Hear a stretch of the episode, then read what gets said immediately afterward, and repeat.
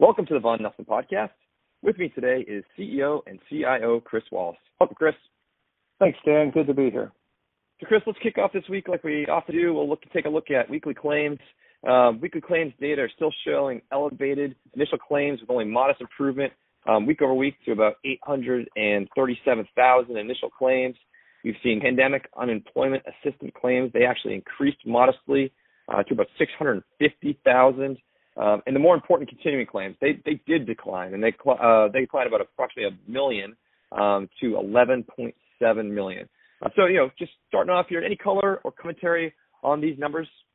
Yeah, um, you know, first it will be nice when these numbers normalize, and and they won't be the first thing we have to lead off every week. And it, it just is stunning that this far into the V-shaped recovery that we still have such elevated initial claims. And certainly a lot of this is you know continuing to process claims that uh, weren't completed in prior periods. So they're not indicative of the employment conditions today, but they do just point to the significant damage that has been done to small and mid-sized businesses.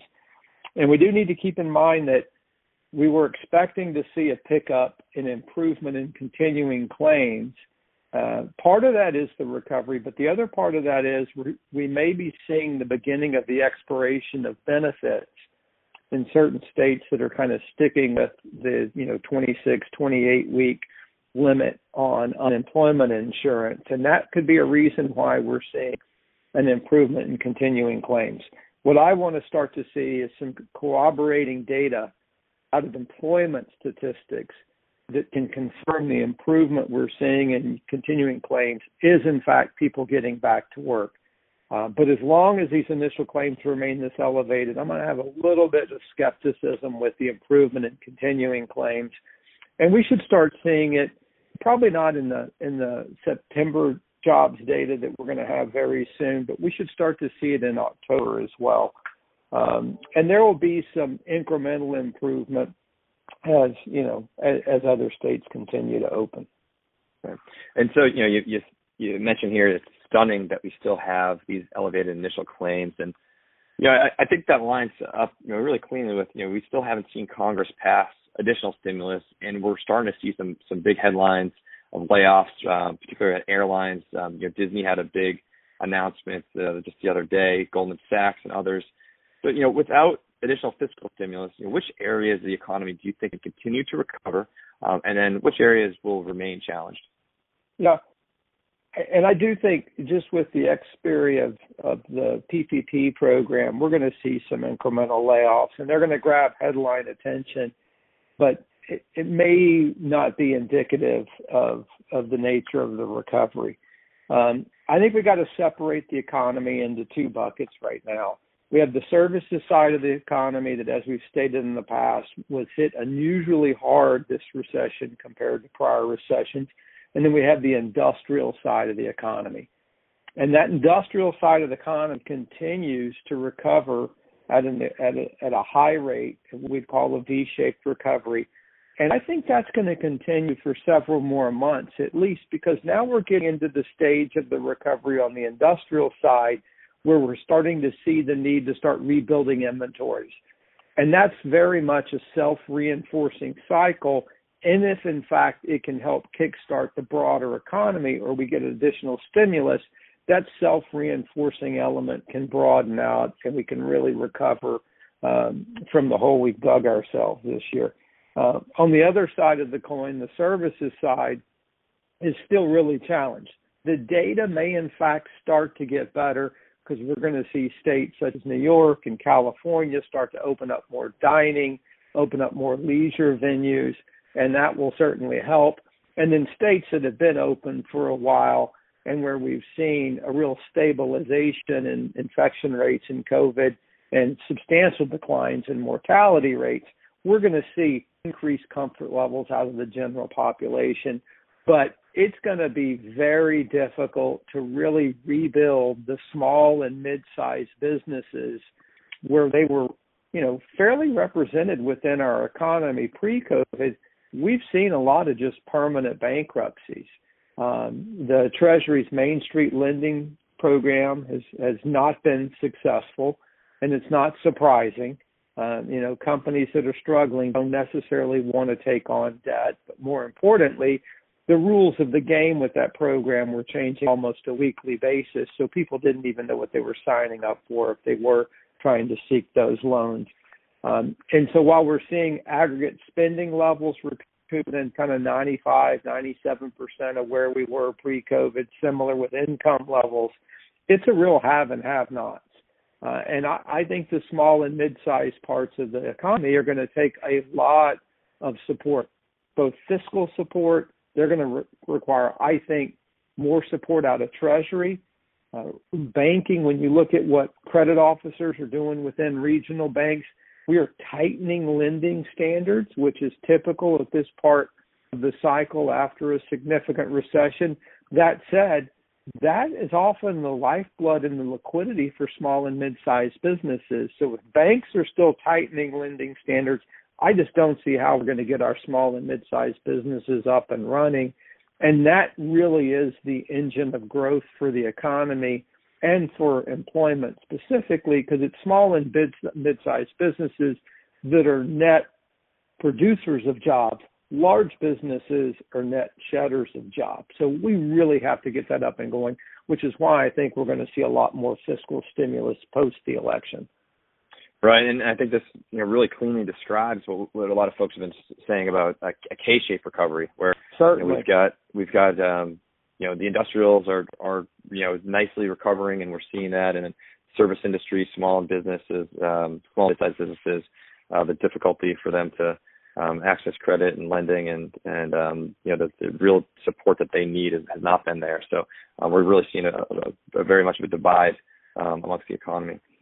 But so we just wrapped up the quarter, the third quarter here um, as we're recording today, and you know we saw uh, you know another strong performance from the market in the in the third quarter. Um, September was a little bit of dicey for the markets. We we saw a bit of pullback. Uh, but maybe more notably, we saw some some market leadership changeover. Uh, we saw a bit of a bounce in the dollar. So, you know, are, are any you know market internals providing insight to whether the correction is over, um, or do you think that uh, the volatility is set to continue? Yeah, you know, I, I do think the volatility set to continue. Um, while we certainly finished September on a on a strong note, um, you know, it's pretty consistent with the timing of when passive flows come in and, and things of that nature. Less encouraging was the bigger volume days were on down days rather than up days. So technically, you know, that's kind of a negative sign. But as we've said in the past, you know, volatility rising kind of drives liquidity out of an asset and volatility falling can pull liquidity into an asset, whether it's the actual liquidity that dampens that volatility or enhances it is is yet to be determined and quite frankly isn't that relevant. And unfortunately, volatility levels are still relatively high. Um, they they are elevated within the market leadership, within Apple, within the Nasdaq. Uh, they're elevated uh, in the broader equity indices, and until those come down, uh, it's going to be hard for the market to kind of regain its strength and move higher. And I'm a little concerned that the dollar bounce, while it looked like it was a counter trend bounce, we really need to see this play out. So, you know, it rallied off oversold levels. It didn't break through some key resistance for the downtrend. It's pulled back.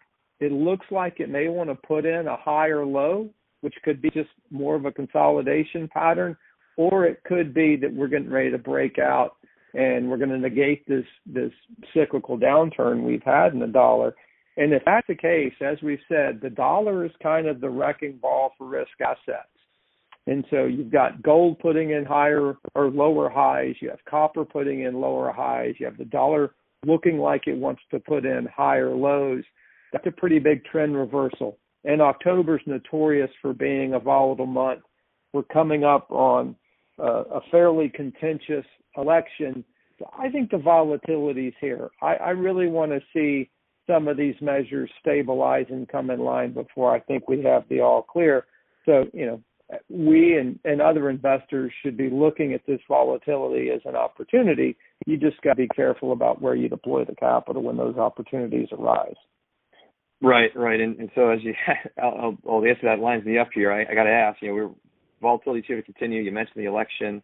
Um, this week we, we saw the first presidential debate, and I guess I won't ask you your thoughts on the reality show it was, but maybe more along the lines, you know, as we, as we move into Q4, you know, the, the presidential election is going to likely take center stage. It's, in your opinion, you know, what what is the market impact um, of if Biden or if Trump wins, and whether or not the Democrats gain control of the Senate? Yeah, you know, I think we're going to get volatility around the results election, whether it's a clean vote that night and thereafter, you know, in, in, a short period of time, we know the outcome, or if it's even drawn out. That's going to create volatility. Um, we're going to get great headlines, and emotions are going to get involved one way or the other. Um, that to me is not that important because once we get on the other side of that that short-term volatility, I really don't think it matters who gets elected, and I don't think it matters who's got control of Congress. And the reason I say that is, you know, we're well past the point where I think our leaders and our policy have any real choices. I think our outcomes are set in stone. Um, certainly, we've relied excessively on excess monetary stimulus for so long that we have so much malinvestment and structural imbalances in the market and malinvestment not just in the market but in the broader economy. And we haven't had a leadership on the fiscal side to address the leverage and the entitlement obligations. I think we're set up for a very loose fiscal policy combined with a very loose monetary policy for the foreseeable future. Um, that's very different. When we've had QE in the past, it's been combined with tight monetary policy that was supportive of continued strength in the U.S. dollar. When you have very loose fiscal and very loose monetary policy, that's going to put downward pressure on the dollar. Uh, to the degree that really moves the dollar lower or it just offsets other upward pressure will you know will in fact be uh, determined by what what happens around in the economies and monetary policies in the rest of the world. So I, i'm not looking at the election as a needle mover on really what 2021 is going to look like. Um, i think you know as you said the reality show we witnessed and when you consider that fiscal policy and monetary policy are likely to be what drives the economy going forward, it means economic outcomes are going to be dictated by a political calendar. Um, and I can't imagine anybody could have watched that debate and feel comfortable, no matter who's in power, that we're going to get good, productive allocation of capital and rational decisions. Um, I kind of look at the two candidates we have as a production of the system that that that generated them. Neither one of them are outliers. Those in control brought us these candidates. So that tells you the mindset of the machinery that's in control, and that that mindset and that machinery is going to have a larger role in our economy over the next decade. Right. And and maybe just as we're as we're pushing through here through into the fourth quarter, um, getting closer and closer to turning the page on 2020. But you know, as, as we look at something a little bit more short short term, know, what what will you be monitoring as we move through the fourth quarter, um, both to, to gauge the health of the economy and the economic recovery, um, and then the, in the traction in the ongoing market recovery? Yeah, I'm really going to watch the dollar. Right now, I still think the dollar's the lead. Um, and I, I want it to kind of stay under 95. I don't want it to kind of challenge this downtrend because, as I've said, that's the wrecking ball. And if the dollar moves higher, risk assets are going to move lower. And unfortunately, we're in a position where if it's a sharp recovery in the dollar and we see commodities and these inflationary pressures start to ebb, um, you know, about the only thing that's going to work are long dated treasuries and, and cash. And that's just a reflection of, of how far we are into this market recovery as well. The other thing I'm going to watch is do we get a fiscal stimulus package and what does it look like? Is it more of the same? Are we trying to solve problems with tools that aren't working? Are we taking a novel repro- approach? Are we just doing the same thing to a lesser degree? Um, I'm also really going to stay focused on the overseas economies. I'm a little bit concerned that that some of the uh, international markets have been weak and have been trading off. And while the U.S. recovery is slowing on the services side, continuing on the industrial side, I am concerned that the recent strength that we've seen in the dollars because of weakness overseas. Um, and so I'm going to keep an eye out for that and watch layoffs um, and watch the headline numbers, but not get too wrapped up in a big number out of Disney and something similar. But really look at, at, at the broader ramifications and, in other surveys that exist. And you know, the final thing will be volatility as well. Are we going to see that volatility come in? Are we going to stay in an elevated regime? But those are kind of the things I'm going to be focused on more so than even you know quarterly earnings or uh, estimate changes for 2021 because I think still think we're still very early in in being able to put a kind of forecast out for what 2021 will look like. Yeah, good. All right, well, let's put a bow on that for today. That's excellent. Thank you so much, Chris, as always. And uh, we'll looking forward to having you on again here soon. Thank you very much. Sounds good, Dan. Take care. You got it. We'll see you. The views, information, and or opinions expressed during this podcast are solely those of the individuals involved and do not necessarily represent those of Vaughan Nelson and its employees. Vaughan Nelson does not verify and assumes no responsibility for the accuracy of any of the information contained in the podcast. The primary purpose of the information, opinions, and thoughts presented in this podcast is to educate and inform.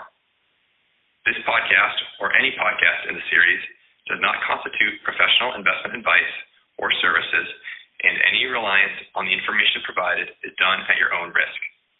Past performance is not an indication of future performance. By accessing this podcast, you acknowledge that the entire contents of this podcast are the property of Vaughan Nelson or used by Vaughan Nelson with permission and are protected under U.S. copyright and trademark laws.